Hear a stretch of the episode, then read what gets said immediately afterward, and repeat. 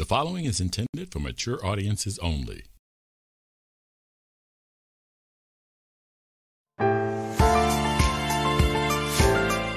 Welcome to Altitude Adjustment.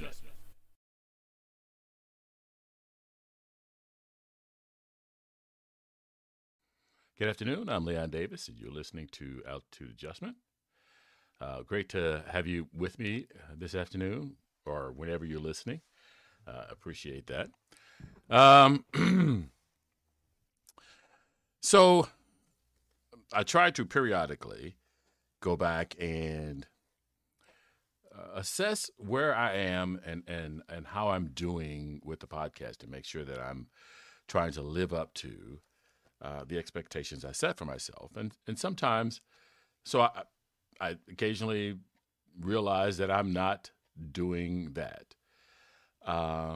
And so I have to make adjustments. And one of the things that I like to try to do is make sure that I'm being fair and giving credit where credit is due, because I'm like most people, will be quick to criticize when I see something wrong. So like most, you recognize what you think is wrong in other people, but it takes a lot of effort to try to recognize the things that you're not doing well also. And so what I don't want to do is be critical and not also give credit where credit is due. And so, you know, recently I've talked about how in my negotiations podcast, that, you know, some people are condescending. While I do think that there is some condescension going on, I also think that there is a lot of good information and a lot of good thought-provoking commentary that's being made. I pointed to the TYT, the Young Turks, and I pointed to Crystal and Sagar. And I think both of them contribute a lot of very good information to the conversation. So I want to make sure that I am, you know, pointing out also that though I have some criticisms, you know, as far as the condescension goes, I do think that they do an excellent job of presenting a unique point of view and supporting that point of view with the facts that they believe are necessary and why they've chosen that point of view. Now, I also want to point out that other people contribute to the conversation as well. While I disagree vehemently with most of the things that Tucker Carlson says and, his name, right on tip of my tongue. But anyway, another Fox News or not Fox News commentator. I disagree with the conclusions that they come up with, but what I do understand is, and I recognize, is that theirs is a different point of view than mine. And that's good to be able to see how other people view the same situation that I do, because it helps to add perspective to my understanding of what is and is not happening and going on there. So while I disagree with their perspectives, I do understand that they are bringing to the conversation a difference in perspective. Now, we can all debate about the harm that can be done by some of the things that are brought into the conversation. But I do think that at least I am seeing, and I'm trying to add to myself, different perspectives that allow me to be able to see, and I mentioned this before, one of my favorite analogies is life is like a cube. And you've got three people on different sides of the cube, and each one says the cube looks different It has a, you know, and if you look at the cube only from one perspective, then yeah, you're going to think that the whole cube, that you've got the whole picture. But when you take in other people's perspectives, then you realize, you know, there's a different way to look at it, and it gives you an opportunity to make a better informed decision about how things are. And so I understand that different people are going to have different viewpoints on how I see, on how the things that I see are transpiring in our society. And I think it's good that we are having so many different viewpoints, you know, being available. Now, that's good if you're willing to use those viewpoints to better yourself. And what I think I see is a lot of people not taking into consideration other viewpoints and not including those as a part of the discussions that they have. There was a video that I watched in the preparing for this show. There was a video I watched where a guy was praising Ron DeSantis and then attacked Joe Biden. And that helps understand how people just only see what they want to see and shut out that life is really complicated, that the people that you disagree with actually bring something profitable to the table for everyone. I've mentioned that, you know, there's a lot of emotional thinking going on, and this was a prime example of emotional thinking, because that person has been, or for some reason, chosen to dislike Joe Biden or politics that they don't agree with. They don't recognize that there is something profitable by people that disagree with them being brought to the table. So this person did not recognize that Ron DeSantis wasn't the only reason they got the help that they needed, but they only recognized Ron DeSantis for that help. And that becomes a problem, because as we go down the road, if you eliminate people that are actually bringing good to you, eventually they won't be there, or they won't be there in the capacity that you may need them in the future. So the help that you're getting now, you may be hurting yourself in the future. But it's difficult to tell some people when they're being emotional that that's the case. And so there is that.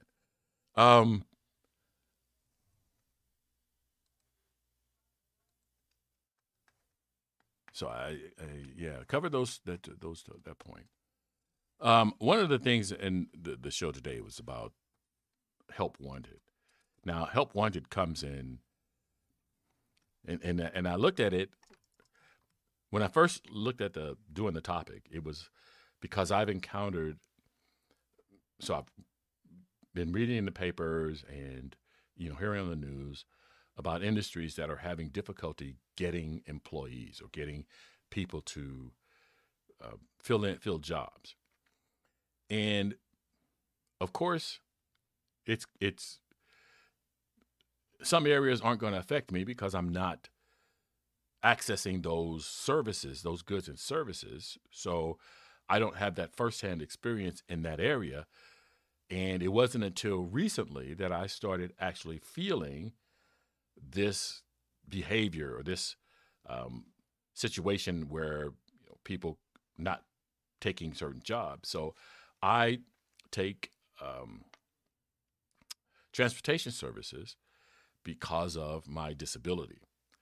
And recently, I haven't been able to get transportation services that I've been accustomed to because they can't seem to keep drivers for the service. And there was a real frustration on my part. And of course, one of the things that I've done is, so I call the service and you know, I want to raise a little cane. I want to let them know that this is causing me great pain and to see, you know, what's going on and just get a better understanding. And a little perspective was brought to me. Whereas, you know, my concern is I can't go to it costs me more to go to the doctor because I can't use services that are cheaper because of my disability. I now have to use services that the general public uses, and it's costing me a lot more out of pocket than it was before. But the perspective is there are people who are on dialysis and other life-saving medical facilities and procedures that are also feeling what I'm feeling, that are also not able to get to their dialysis treatments and their medical treatments. And so one of the questions that the person posed to me was, if you could answer for me how we get and retain drivers, I would love to know about that. And so, of course, I had to stop and think for a second. I was calling with a complaint without calling with a solution. And that's I could see how easy that is. Solutions are hard. Solutions are extremely hard, and they're very difficult to come by because one solution isn't going to solve everybody's problem. All of the solutions have to be more people included in the conversation so that we can get a better solution for more people. Now, I've been saying that on my podcast, I think from the time I started, is that the idea is to get more voices included because then we can have a better chance of solving the situation, you know, whatever situation it is that we're trying to address. And then I encountered it in a real life situation, and I had to, for one, laugh at myself because I didn't immediately recognize the position I was putting myself in by not thinking first about how this was affecting other people also, and only seeing it from my perspective. And to be someone who was always saying, you know, look at life from different perspectives, look at life from the other person's. And I understand that people encounter it becomes difficult to understand. I don't use dialysis. I don't, you know, there are a lot of different services that are necessary for people that I particularly don't use or access. So when I'm trying to solve a problem, I'm basically trying to solve it from my perspective, which is why I try to listen to as many different people as possible. And I think the uniqueness of it is that I can see where, through the course of trying to have my voice, without having someone to, or having other resources to look at it from a different perspective, I start to elevate my own perspective without necessarily realizing it. So in other words, I think I'm right simply because I don't see anything else coming at me that says I'm not seeing the whole picture. So I try to make sure that I have as many resources for information as possible to try to keep in check my personal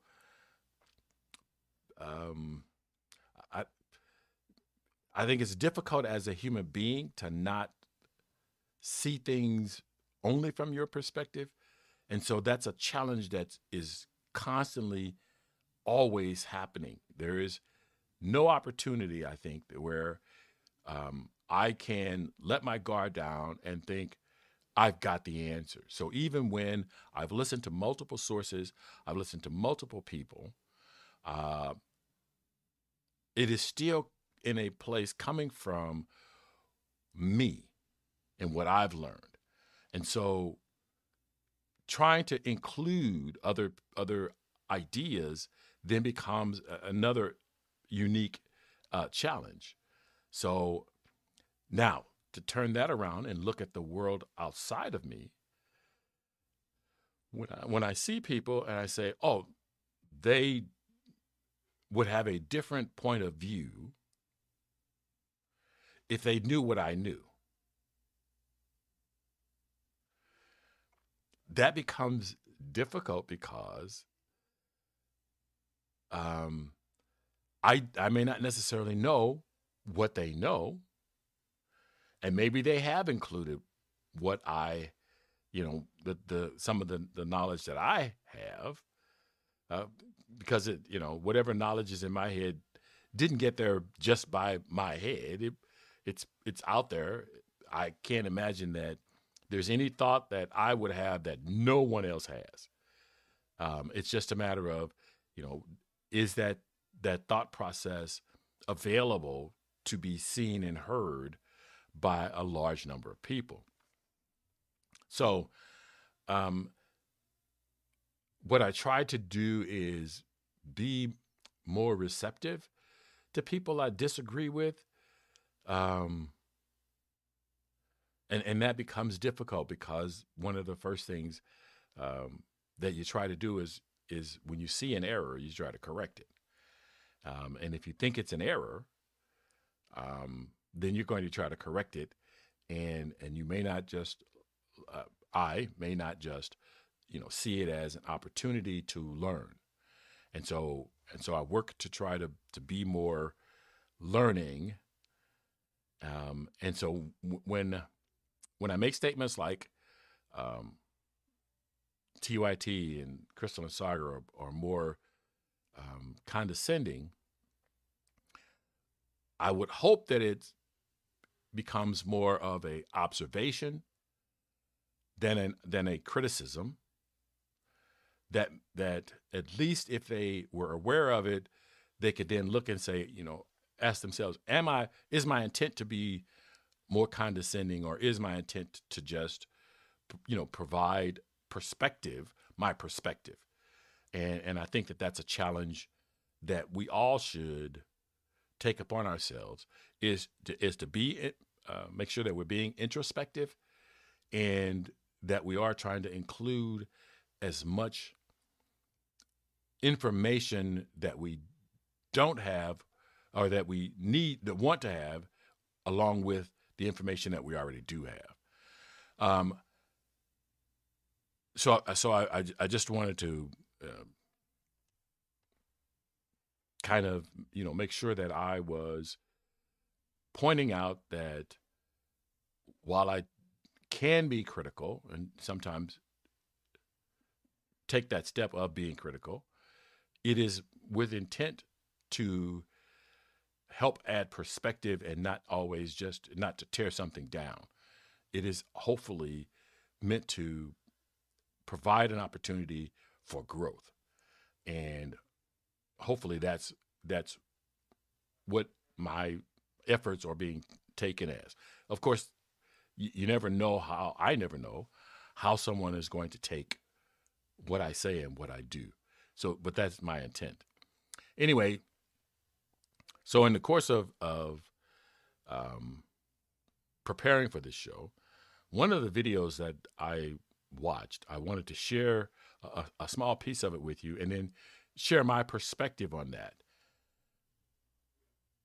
So let's start with that. Over the last I don't know, 7 years we've been covering Trump, right, just since we've been here, that abortion was the issue that made you hold your nose to support Trump through all of his antics. So now abortion is no longer important? It is very important. It is extremely important to me. And when you hear Herschel Walker, his position on abortion, he is against abortion. And I believe... I'm talking about when he took... If he takes the oath to be a U.S. Senator, he has vowed to protect the sanctity of life, and he will vow to continue to fight against abortion. Those are the policies that he will represent as a politician. Personally, already been overturned, Alice. Exactly. But I am talking about the emphasis to push for the sanctity of life, and that is an issue that is important to him. I trust that he will do so as a politician. I understand how you can say it's important. Okay, so I'm going to start. They're not finished with people who are pushing for bans on abortion are not finished. They're overturning Roe v. Wade, giving states the opportunity to make decisions wasn't enough. So if you think that that's the situation that they've gotten what they want. It's not. They're trying to create, my perception is, they're trying to create a world, regardless of what is true, a world in which that they want certain things. In the discussion, I think Don Lemon was making an assumption that his assumption wasn't matching her ideas. He believed that if Herschel Walker's behavior of paying for an abortion defined Herschel Walker's stance on abortion, that people live what they believe is right. And so he's going on that assumption.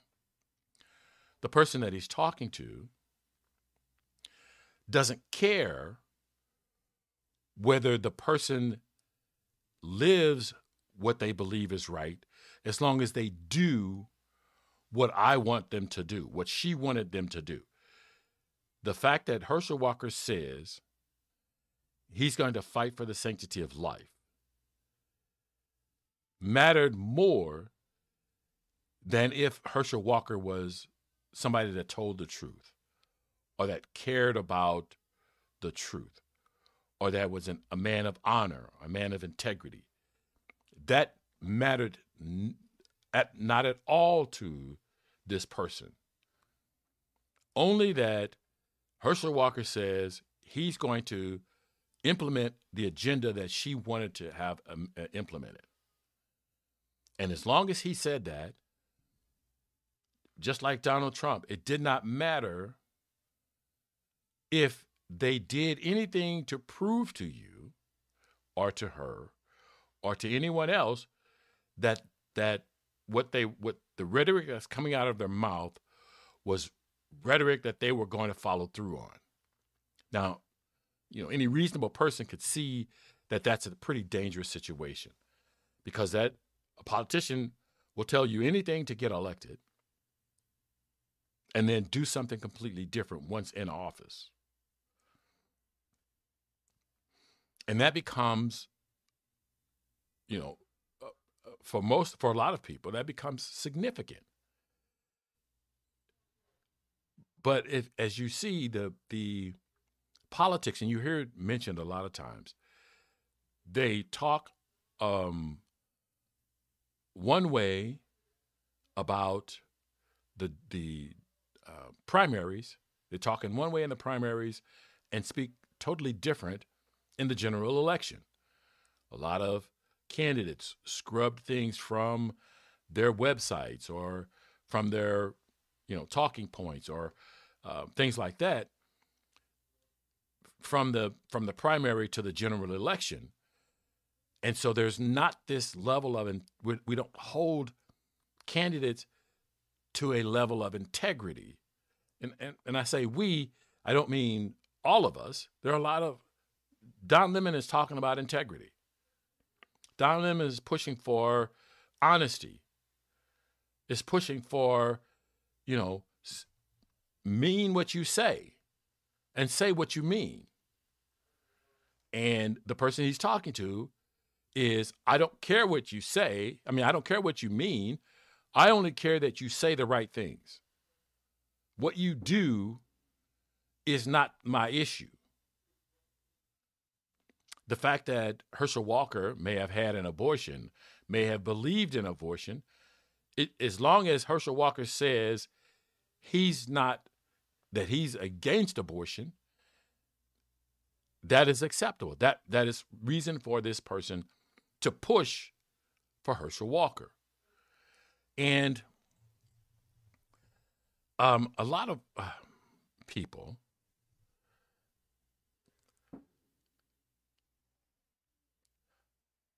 okay, trying not to speak in generalities, trying to make sure that I'm expressing the idea in the best way possible.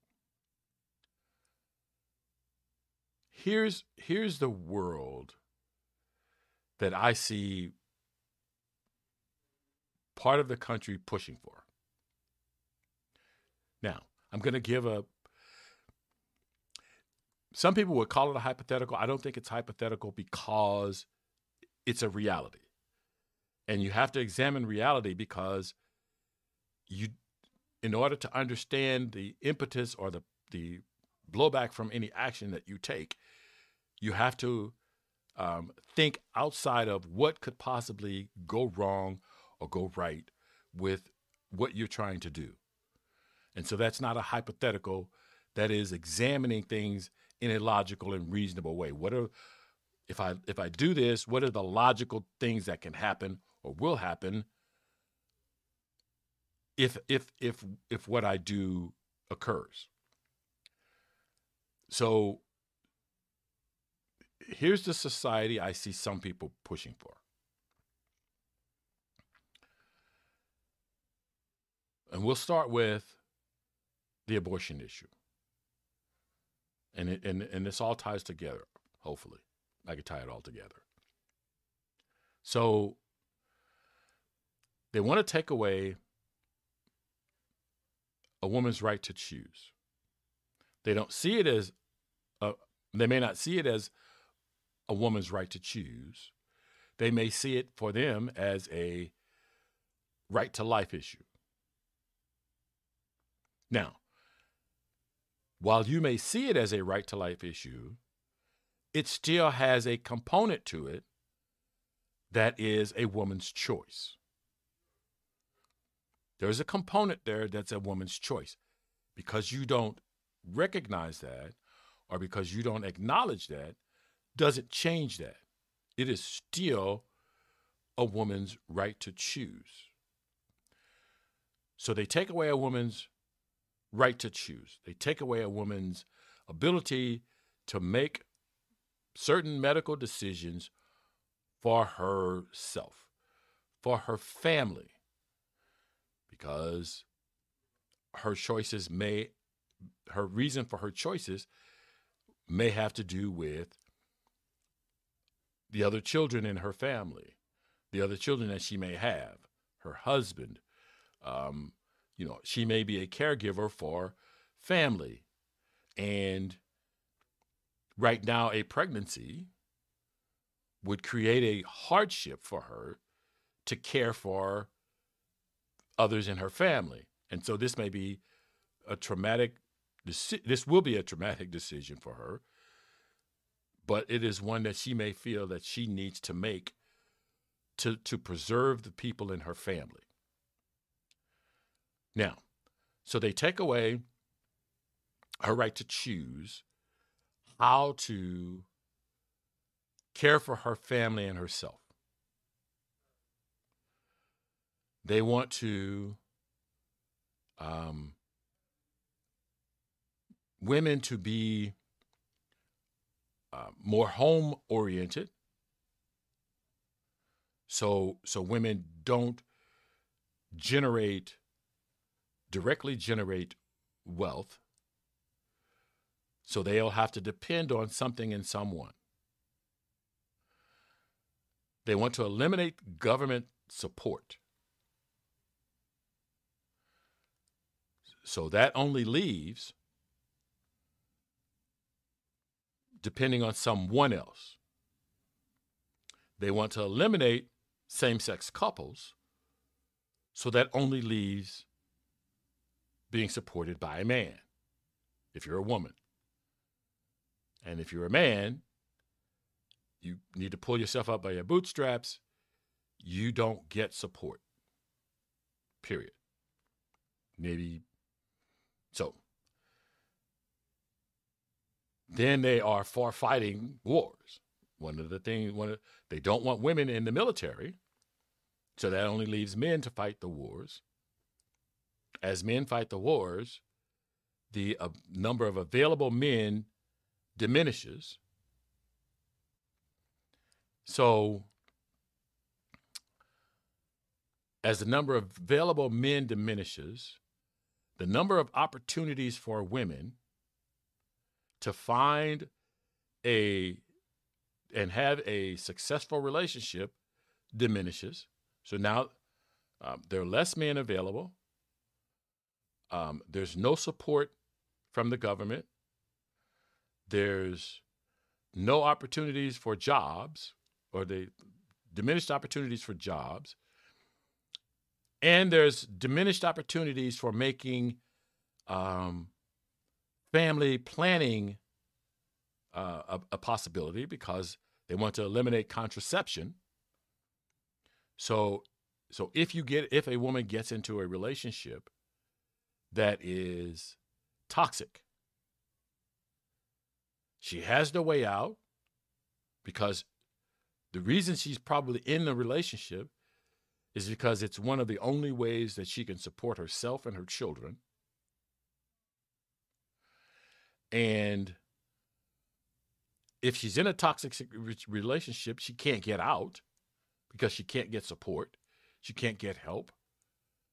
She can't find another man, because the number of men is depleted. And even the ones that are available can be difficult to navigate, because they know that they are at a premium. These guys now know that they're at a premium and that they have all of the power. And so what is the incentive for them to be amenable to a wife that is captive, basically? Not all of the situations are going to be that way. Rich people are going to have options. The further down the economic scale that you go, the fewer options that are available. But that is the kind of world that they want to move to. And I don't think that those people that want to move to that see the connecting thread to all of that. At this point, they see each leg of that as individual.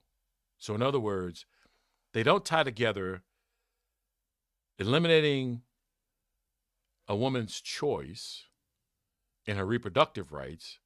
They don't connect that with being in a relationship, being in a bad relationship, and being forced to carry the child of a husband who may rape them. They don't connect those two. Individually, they see right to life. Individually, they see working out the relationship with your husband. Individually, they see women in the workplace. Individually, they don't see the thread that runs through all of those, that ties those together, that makes those life. And that not being able to see that, not connecting all of those things, then makes, exacerbates the problem. It then makes it worse because they don't follow the logic. They don't, the things that I've talked about, they're not out of the norm. They're not something that's just hypothetical, that would never happen or that doesn't happen on many occasions. Or we've seen the divorce rate. We've seen relationships. We've seen relationships where people have chosen to delay marriage. We see, you know, difficulty even in a two-income family, the difficulty to buy housing and to pay for housing and things of that nature. And they don't, it appears that in their conversations, in their choices to support a particular issue, they don't see how that issue connects to other issues. And that's that's how it appears to me. So when I think through it, I say, if you understand that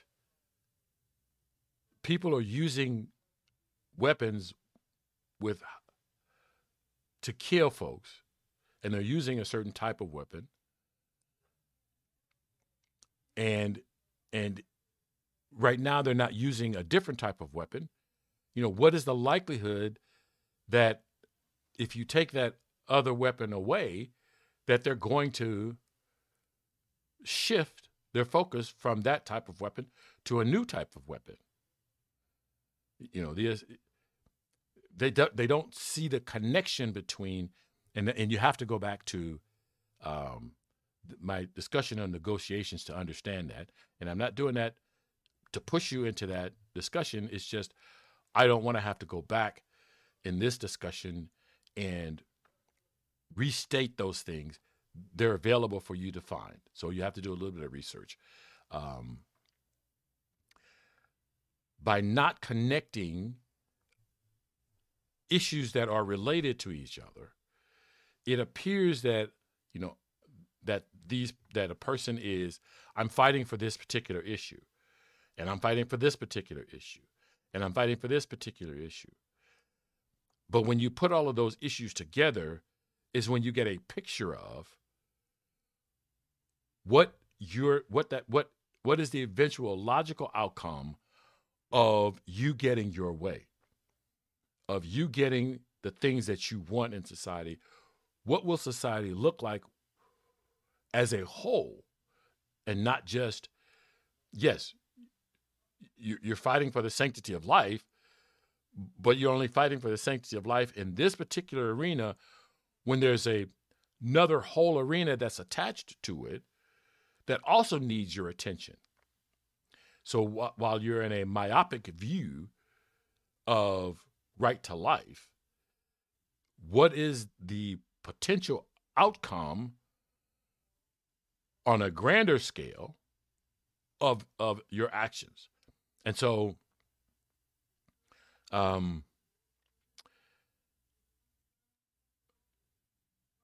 as I mentioned earlier, I'm coming to the situation. And this time I'm prepared. I'm coming to the situation with a I don't want to call it complaint, but I'm coming with a challenge. And so now solutions. You know, how do we, the solution is that we have to somehow connect those threads in a way that people understand how all of these things are going to work together, how they're eventually going to play out on the grand scale of life, what you're doing on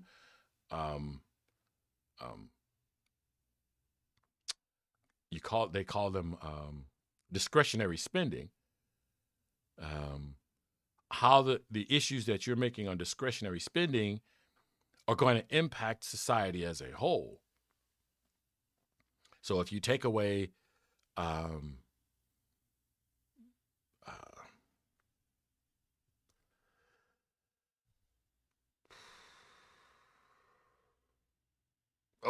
Man, you take away retirement, FICA.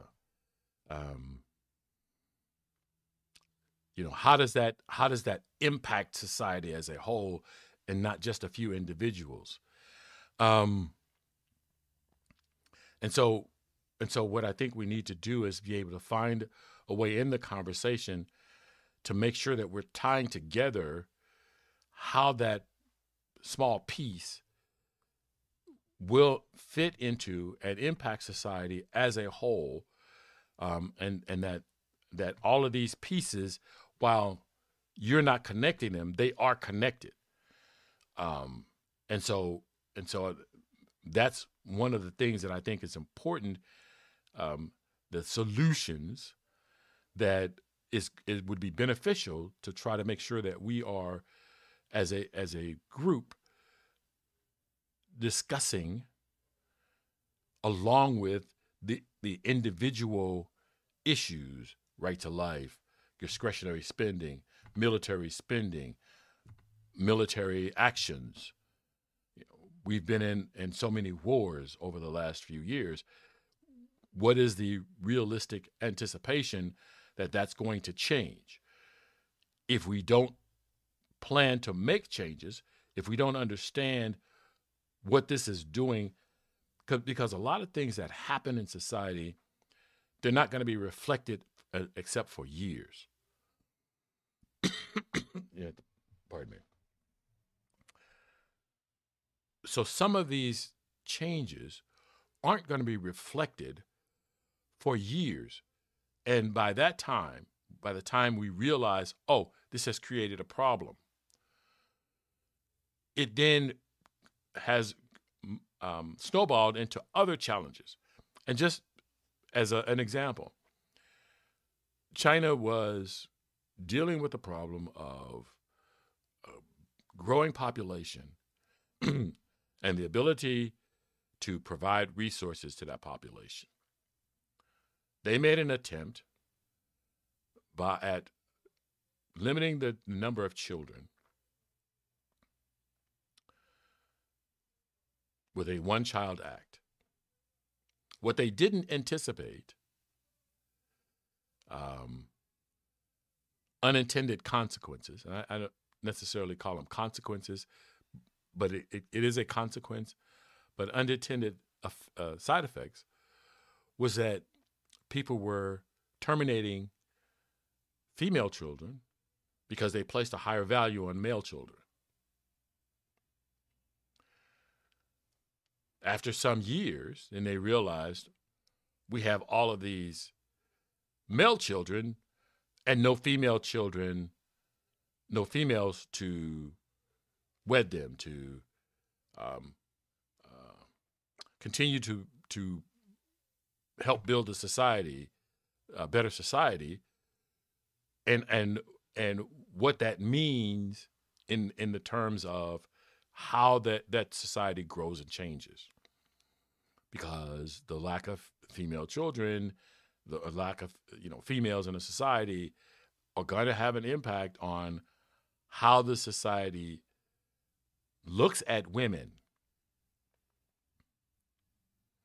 Well, it's part of, anyway. So I'm hoping that down the road, we make sure that we are, and I'm going to step away from that as far as, going down that road. I don't want to, I just wanted to use China as an example of that down the road, that the decisions that we make have an impact that we may not anticipate. And so it is important to try to understand the potential of actions that we take, because it will grow, it will change, and we need to understand what our expectations of how these actions are going to impact, what will we do, put into place potential mitigating plans if things go a way we don't want them to go. And one of the things that I think is happening in the discussions that we're having, which is a normal thing, is no one's looking at the potential problems with the ideas that they're pushing forward. And if you don't look at the problems, if you don't look at, you know, what are the potential problems of this, then you won't be prepared to deal with them if those problems show up. Excuse me. And you won't be prepared. And so I think we're, a lot of the instances, we're fighting for a woman's right to choose without explaining why that right to choose is beneficial for society. Yes, it is a woman's choice, but how does that choice reflect itself down the road? How does a woman's choice benefits society as a whole, and not just the woman? Because her actions on that will make an impact on all of society and not just the woman's health. There is a medical impact of women not being able to get those procedures, because if we're not practicing those skill sets are going to go away. And not only that, but ancillary skill sets that are connected with that are also going to be impacted. And so those conversations are not being had because we're focusing on the core issue and not also including the other issues that are also impacted by that. One of the last things I wanted to get to before I got off of here, and that this past week, and I don't tend to get into social, I don't want to call it pop culture, but recently, Candace Owens and Kanye West wore a T-shirt that had on it "White Lives Matter." One of the other things that I wanted to say is that I have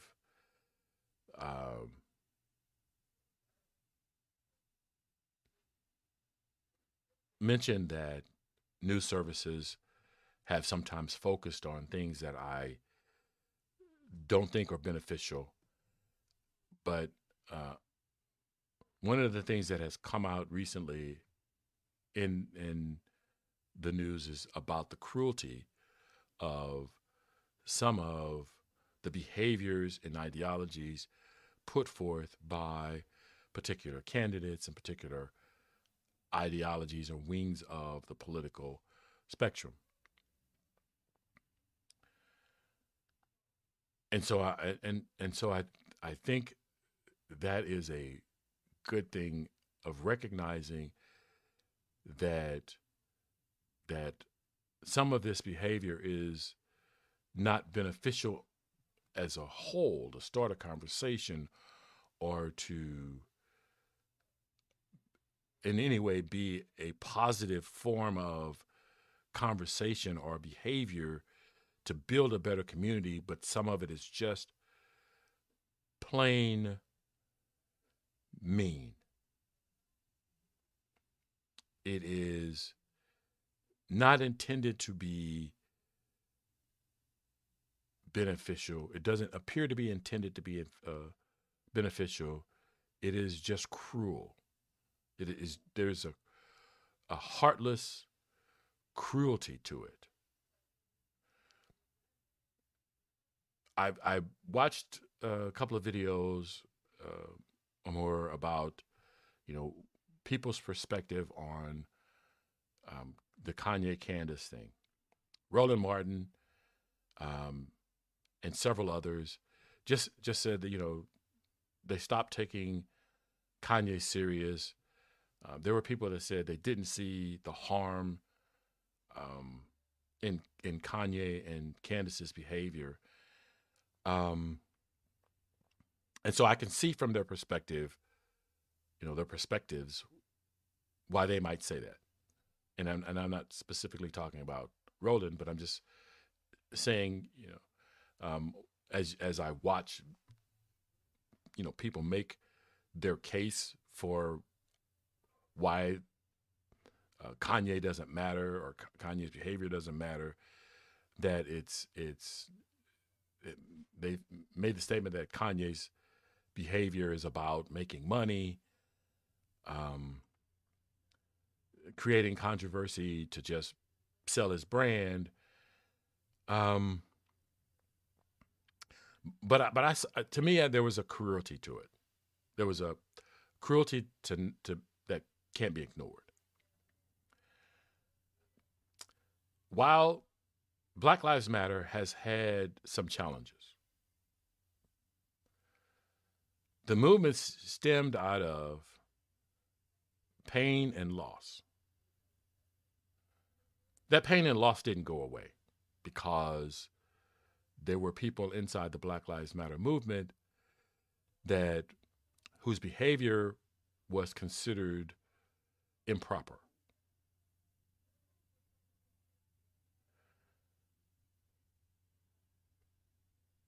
Behavior can always be considered improper by someone. Whether you're on the side of that you don't believe that the behavior was improper, or whether you do believe the behavior improper, that doesn't change the purpose for the movement. The T-shirt fiasco may have been misunderstood. So there was a front side of the T-shirt that may have added a different perspective. But the backside of the T-shirt was cruel in any concept, because it was displayed as it was and made the perspective of Black Lives Matter attacked. It attacked the concept, the core, regardless of what the front of the shirt said, regardless of the intent. It was poorly communicated, it was poorly presented, and it was cruel in a way that there is no excuse for. I may have missed at this particular time any comments that Candace may have made or that Kanye may have made, and if I encounter those, I will somewhere down the road try to include, you know, make note of that. But at this particular point, there was a cruelty there that was difficult for me to see on a national level. I do hope that Candace and Kanye at some point understand the cruelty aspect of it and make some type of restitution for the cruelty that they heaped up on people who have lost loved ones because of the concept that Black lives have not mattered. I don't know how else to put that, to be more acknowledging of that, of what they've done. I'm making no attempt to be over dramatic. I'm making no attempt to add weight to it that is not already there. I'm not trying to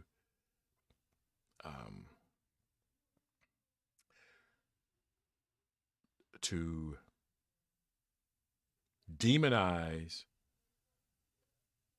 Candace and Kanye only to explain my perception of what I saw as an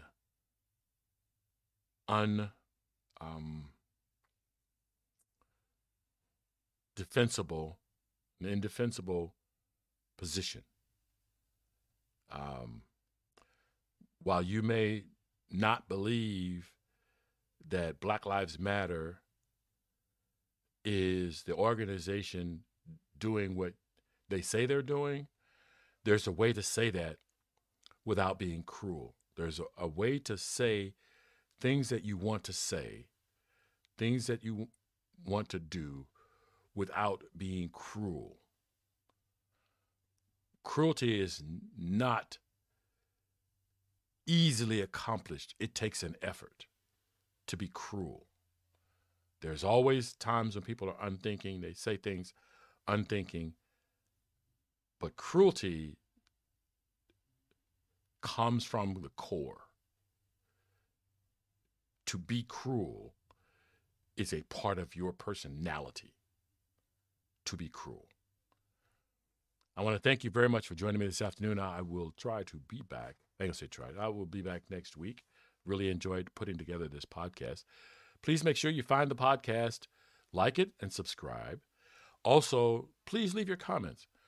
Hearing from you would give me an opportunity to see things in a way I may not have seen them before. Again, have a great weekend. That concludes this episode of Altitude Adjustment, and thank you for listening. This podcast is streamed live on YouTube and Twitch.tv and is designed for listener interaction. Visit the website, thelionsdenstl.wixsite.com/home, to join the discussion. The audio version of Altitude Adjustment is available where you get your podcasts, including Stitcher.com, the iTunes Store, and the Google Play Music Store, to name a few. Remember that the internet is powered by your likes, shares, and comments. So please like, share, and comment on this and other episodes of Altitude Adjustment, because it matters. And as always, look out for the other guy, because they may not be looking out for you.